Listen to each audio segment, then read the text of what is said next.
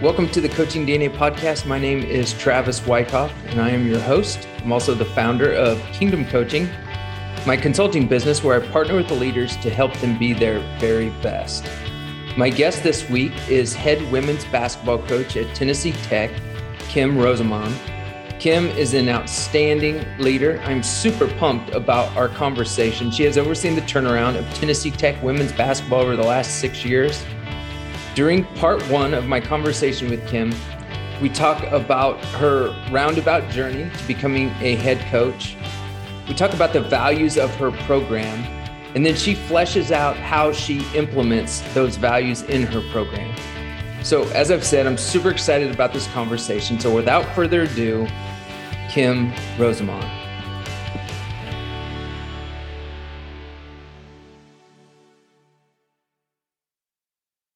Okay.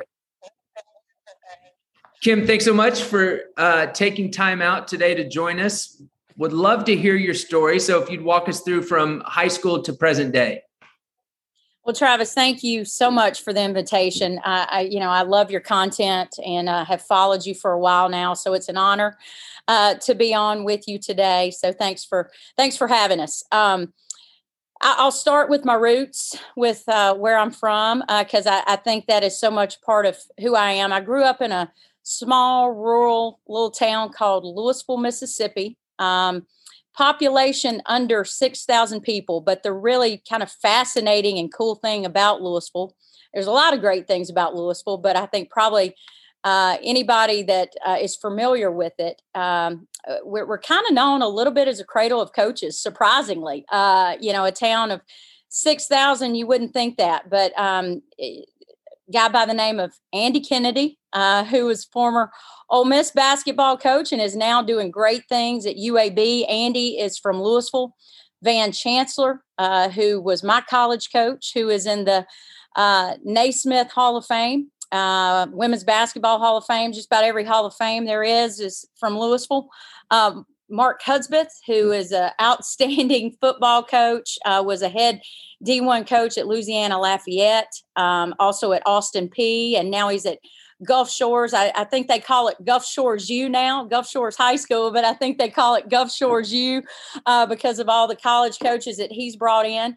Matthew Mitchell, um, who is the all-time winningest women's basketball coach in Kentucky history. Um, those are just a few of the college coaches uh, that that are from my tiny little town. And uh, you know, at, we went uh, both Andy, Mark, and Matthew and I. You know, all four of us went to a little bitty uh, private school of about 350 students. Uh, and at one time or another, we were all walking the halls of Winston. Now I'm a lot younger than them, Travis. So I, I, was in the I was on the elementary side. Those guys they got some age on me. Uh, but at one time or another, we were all at this tiny little private school, which is almost unheard of, right? Um, Andy ended up transferring and, and graduated from uh, from Louisville High School, but just a a really special community and there's been some other d1 coaches that have come through there. They're long no longer um, you know coaching now. Uh, chris croft who's a professor at southern mississippi was a D- division one men's basketball coach. Hmm. but um, you know it was a, it's a community that's built around faith family and sports and it obviously shaped all of us in a very very strong way you know sundays you go to church and as soon as church is out you go home and you eat with your family and uh, and then uh, you're in the gym. You know, you're in the gym, or you're on the football field, or you're doing something sports related. And we we all had um, some unbelievable coaches growing up. Uh, one of them for me was Bud Turner, who uh, he's he's no longer with us, but he was uh, just a really special man. He's in the Mississippi uh, Coaches Hall of Fame. Um, he was my mom's high school coach, but also coached me in elementary school. And just really a lot of our core values that that um, we have six core values and so many of of of what coach so much of what coach turner taught me um, is a reflection in, in, our core values today. And uh, so grew up in louisville and uh, really got introduced to uh, basketball I was a tomboy growing up, probably would still be classified as a, as a little bit of a tomboy because of the way I love sports. But um, my mom, when I was six years old, wanted me to get my ears pierced. And the only way that she could do it uh, was to take me to Walmart and promise me that uh, if I get my ears pierced, uh, she'd buy me a basketball. And that's where the love of, of basketball started. And from that point on, um, she couldn't keep me out of the gym. I played all sports all through high school track, softball, uh, tennis, also showed horses competitively all across the southeastern United States. Um, and uh, went to basketball camp at Ole Miss when I was in the third grade and got so homesick that after the first day, uh, after the first night, I called my, my, parents to come pick me up. And that was when Coach Chancellor was there and just, you know, going to every NCAA tournament there was. And uh, uh, a legend also in, in, in women's basketball, uh, Jennifer Gillom, uh, who was an All American at Ole Miss. She was she had just gotten out of college coaching, and so she was my counselor. And they would not let me go home. They would not let my parents uh, come and pick me up. I ended up getting an award at camp, and then my fires were stoked at that mm-hmm. point. And I came home and I and I wrote down in my journal, told my parents that one day I was going to play at Ole Miss, and then um, you know worked from that age uh, until I got in high school to try to accomplish that dream. And um, you know, God placed a lot of people in my life uh, to to make that possible. One of those being uh, my junior year in high school. Uh, Van Chancellor's son actually got hired on as uh, my my high school girls basketball coach. And had it not been for that, I don't I would not have had the opportunity to go go to Ole Miss, but I did. Uh, and and was able to uh, go to Ole Miss and and played there. I played there for five years. Redshirted my first year played four years for Coach Chancellor, and then my senior year, Coach Chancellor left. It was right when the WNBA started, mm-hmm. and he left and took the job with the Houston Comets. Went on to win four World Championships within. In my senior year, uh, Ron Aldi, who had been the associate head coach for Carol Ross at Florida, took the job at Ole Miss, and uh, I ended up. I was a fifth year senior tore my ACL uh, on October October 31st of my fi- of my fifth year. Uh, and it was either a deal where you know you you uh, you be you're done playing uh, and and you sit there with a clipboard or you try to brace up and play. And so i ended up bracing up and playing my senior year and had said i would never coach got a journalism and advertising degree i had a job back then instead of apple it was uh, nokia phones back in the early 90s right i know i know some of you old heads that are listening probably uh, gave a smile because we all remember those nokia flip phones but had a job with Nokia in, in their marketing department. And uh, Coach Aldi offered me a job uh, as the third assistant at Ole Miss, and that was when it was a restricted earnings position. Uh, would not have probably ever coached had I not torn my ACL. And again, God stepped in at that point and put me on the path that He wanted me to be on. I coached for five years uh, at Ole Miss, then went to um, Middle Tennessee uh, for two years, and then actually got out of coaching for two years. So Travis, I've been running from this coaching thing a little bit all my life, um, but but God has a way of steering you back there where He wants you to be. And uh, got out of coaching for two years, sold athletic team sales, also did pharmaceutical sales for a hmm. year, and then uh, ran into Melanie Balcomb in an airport and uh, ended up. Long story short, got the uh, got the recruiting coordinator job at Vanderbilt. Had experienced a ton of success with Coach Balcomb at Vanderbilt, and then was fortunate enough to uh, to come to Tennessee Tech and be the head coach here for the last six years. So my journey um, into coaching uh, was a little bit different, and it's not that straight line that we all think that success is. It was mm-hmm. rounded and curved and spun around, and uh, still, you know, still on that journey. But um, it's it's been a great ride so far. Love it thanks for walking us through that. Why'd you get out after Middle Tennessee State for a couple years? I had turned 30 and at that point, you know, like I said, and and and I really truly mean this, uh, I had really ran from coaching my whole life. Uh, I was obsessed with sports. It was all I had done. Um, loved it. Everyone had always told me I would be a coach. And uh, my uh, my plan was I was going to wear skirts and high heels and fly around on planes and you know be a millionaire by the time I was 30 in corporate America and that wasn't the the plans that God had for me mm-hmm. um, but I'd always said that if I was 30 and I didn't want to be a head coach I was going to go try something new and I didn't want to be a head coach. I had no desire to be a head coach. When I when I went to middle, uh, I worked for uh, an awesome woman by the name of Stephanie Smith. We won two championships there. She had done a great job of um, putting that you know putting that program uh, on the map. We we won two Sun Belt Conference championships. Had two huge upsets in NCAA tournament. Uh, our first, my first year there, we beat North Carolina. Our second year, we beat North Carolina State. And then my boss got the job at Alabama. She asked me uh, and our assistant coach Melanie Walls, who is now my assistant coach here at Tennessee Tech, to uh, to go with her. And I didn't want to leave. I didn't want to leave um, the Middle Tennessee area and I just really wasn't sure if I wanted to continue down that path of coaching. And so I mm-hmm. thought it was a great time to try something different um, and really kind of just stepped out on a limb and uh, prayed about it and felt like it was the right thing to do and uh, you know just just kind of wanted a break uh, just wanted to try something different and then after two years enjoyed it but uh, you want to talk about um, not missing being passionate about what mm-hmm. you wake up and yeah. do every day. Uh, there was a void uh, that I really had in my life those two years. And I think that was, while we all talk about our why, I would love to say that when I got into coaching at 23 years old,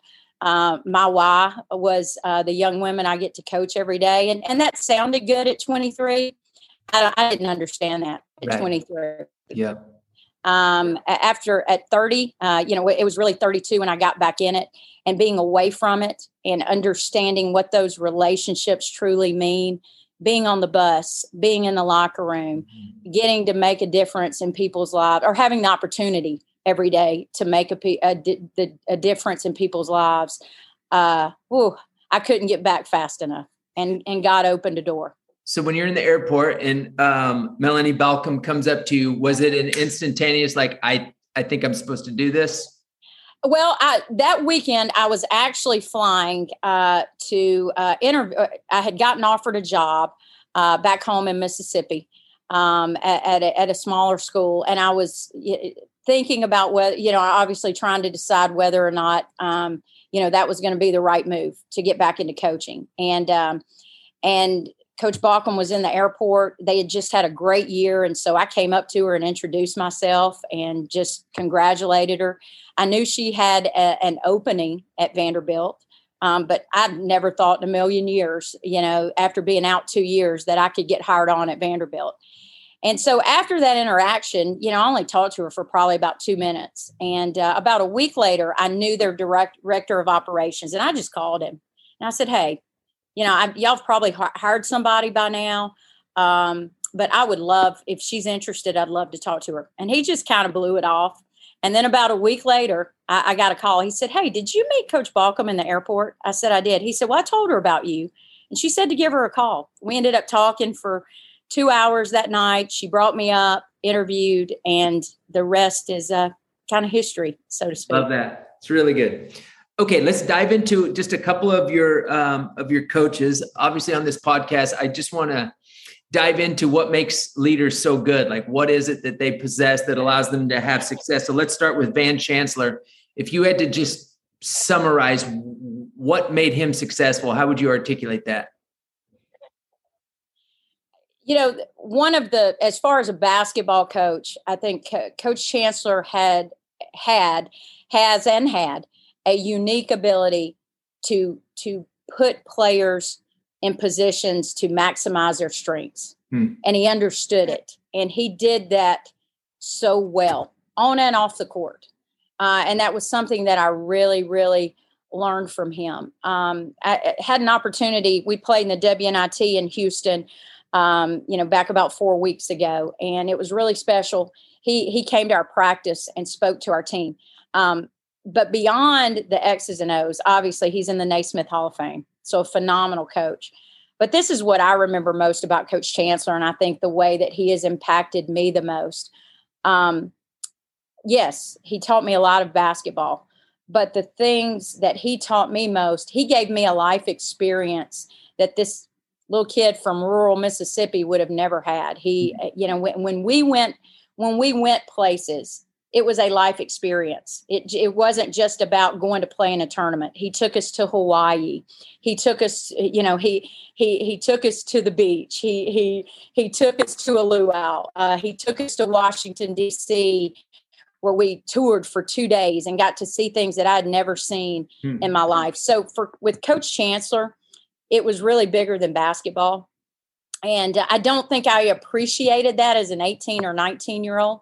Yeah. Uh, as a 40 year old woman now, I, I appreciate that so much more. And it's something that I have really tried to um, try to do within our program is is to help you know show these young women uh, a life experience not just a basketball experience it's great uh, melanie balcomb yeah what makes her so special what, what or maybe i'll ask it this way what did you learned from her when you think back your time with her and then what you're doing now what are some of the key things that you're like okay i've got to do this if i'm ever a head coach melanie balcomb is one of the smartest coaches i've ever been around um, you know, I, she's an offensive genius. Um, goodness, the basketball that I learned from her, mm. you know, I, there, I couldn't even begin to describe it. Um, but one of the one of the things I always appreciated most about Coach Balcomb is she, is she did things out of the box, and she wasn't scared to do things out of the box. In, in fact, she prided herself on being different. You know, our style of play at Vanderbilt was very, very different um, while we were there than anybody else in the league. Uh, you know, offensively, uh, the style of offense that we ran, the way we shared the ball, uh, the amount of shooters that that we had on the floor. We weren't always the most athletic. We were well, we were never the most athletic team uh, in the SEC, but uh, it was a very cerebral, um, very skilled uh, basketball team that shared the basketball and played team basketball as well as anybody you'd want to see. And then she just had really had a way uh, of getting her players to just play unbelievably hard. Um, and so she was she was she she prided herself on doing things differently on and off the floor. And yeah. so uh, I really respect that about Coach Balcomb. So when you say she got us to play really hard, give us a behind the scenes. What's that look like? Was she um, like a, a driver, a yeller? Like, yeah, because because I think that's often talked about with coaches. Like, oh man, we, we just played incredibly hard. How did that play out? How did yeah. you get you guys to play so hard? Uh, Melanie Balcomb of, of, all the coaches that I've that I've played for, uh, as well as coach with, uh, Coach Balcomb was the least yeller of all. Um, Coach Balcomb didn't yell much at all in practice, um, but there was just a standard uh, every day that you had to meet in practice. And if you didn't meet it, then we were going to continue doing it mm. until you did it right, even if it meant we were on the same drill, you know, for for two hours in practice until you you met the standard. We weren't moving on to the next thing, and so you know it was just a um, the standard was the standard and it never changed. And by the time that I had gotten there, obviously um, there had been a ton of success uh, by the time I had had gotten there. So, you know, it was it was a cultural sustainability that had just been passed down. And by the time I was there, it, it was uh, it was player led. And, and that's what I think coach did such a great job of. Um, you know, I, I kind of always thought that, you know, the the more coaches talk in practice, the better you're coaching. And Coach Balcomb taught me that the less she said in practice, yeah. the better the better she was coaching, uh, because that meant it was be it was being player led, and she really created an environment um, where she empowered her players um, to do that each and every day. Yeah, okay i usually don't go this order but i'm going to skip ahead. Since you start you start you mentioned culture and you start you talked about environment. So i'd love to dive in. You take over at tennessee tech um what five years ago you, have been there five ago. years yep six yeah we just finished our sixth season yes sorry yeah how give us insight into how you take over a program give us insight into how you start building culture to get to the culture like you want how you built that environment. What did you do? What did you stress? Yeah, I'll just kind of leave it open ended. I would love to hear you riff on taking over Tennessee Tech and building culture. Well, I, I, I really appreciate that question uh, because, you know, I, I, at least in my experience, and so far I've only had one, uh, you know, in building and in, in helping build a program. Um, but some of the decisions that we made early on, I, I think are a reflection of where we are today. I, you know, I, I, was fortunate enough to get the head coaching job. I got it because, you know, we, we had recruited well at mm-hmm. Vanderbilt, and that was that was my niche. That was what I was known for. I don't know that that you know anyone here, probably including myself at the time. You know, I, I knew whether I could, you know, be a head coach or not because that had not been my, you know, I, I, I, I was on the road recruiting a lot and it was why I got the job. So it was my strength. So when I got here, um, you know, we, we got hired March 31st. Mm-hmm. And uh, and so my intention was okay. We'll go sign. We'll go sign some players. Uh, we had, believe we had. I think we only had 12, 12 on the roster at that time. We returned. We did return five seniors, but the last two years they had, they just had not been a lot of success, and uh, and so obviously we were brought in to to, to reshape that a little bit.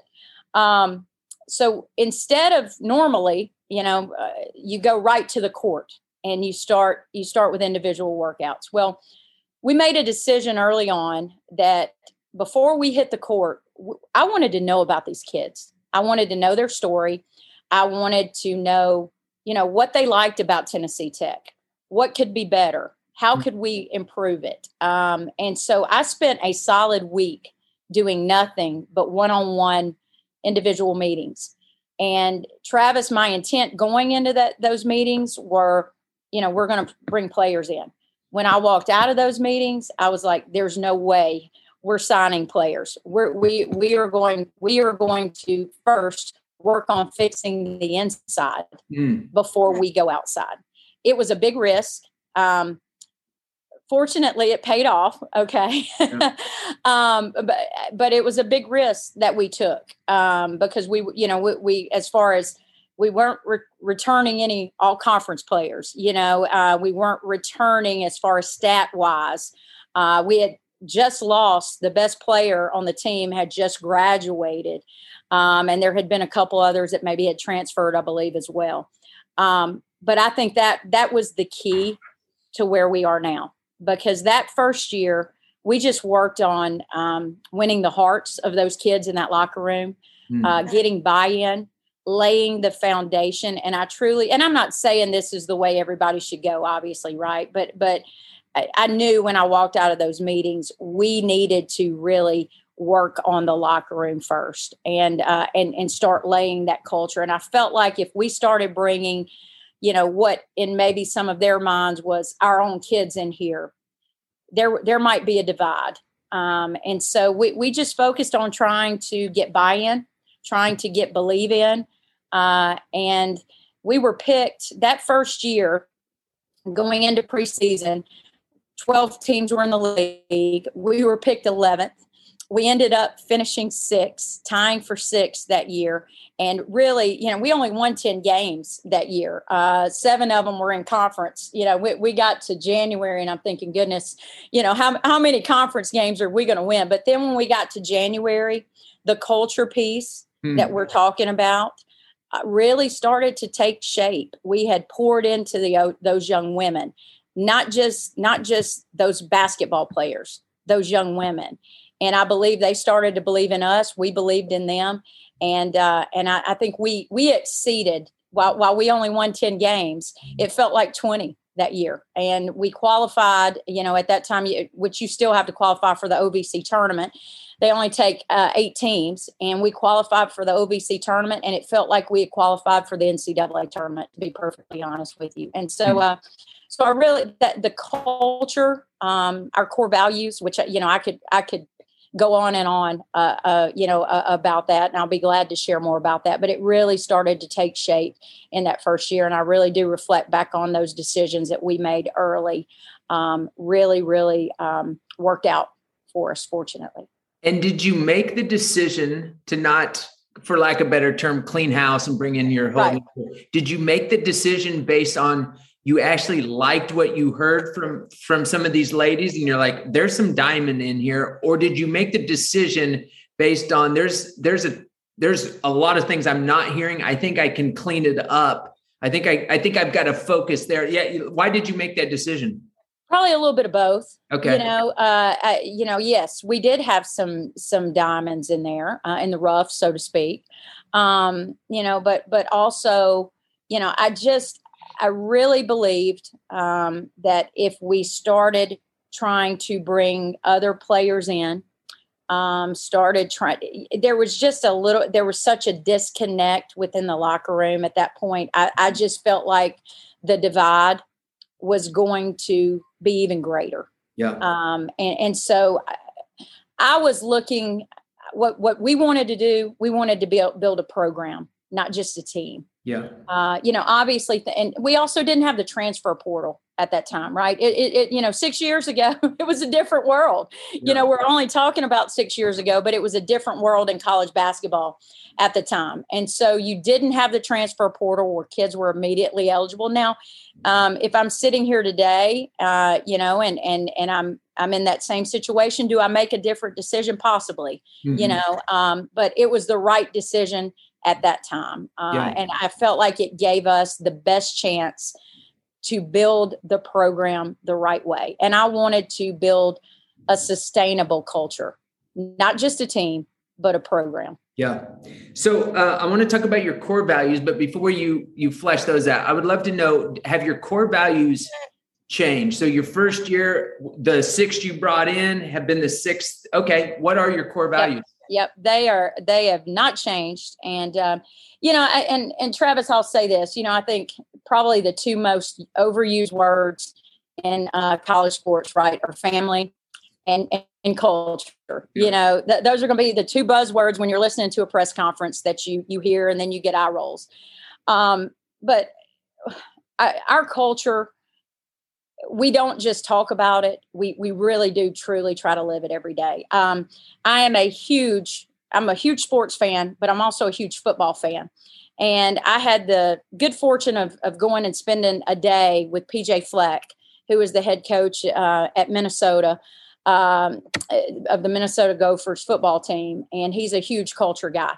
And I learned so much from him. I guess it was probably about five about five years ago um, but uh, about his culture and how he built it. And so I'll start. I'll start with what we actually have a word. It's not just culture, uh, but we call it the SOAR culture.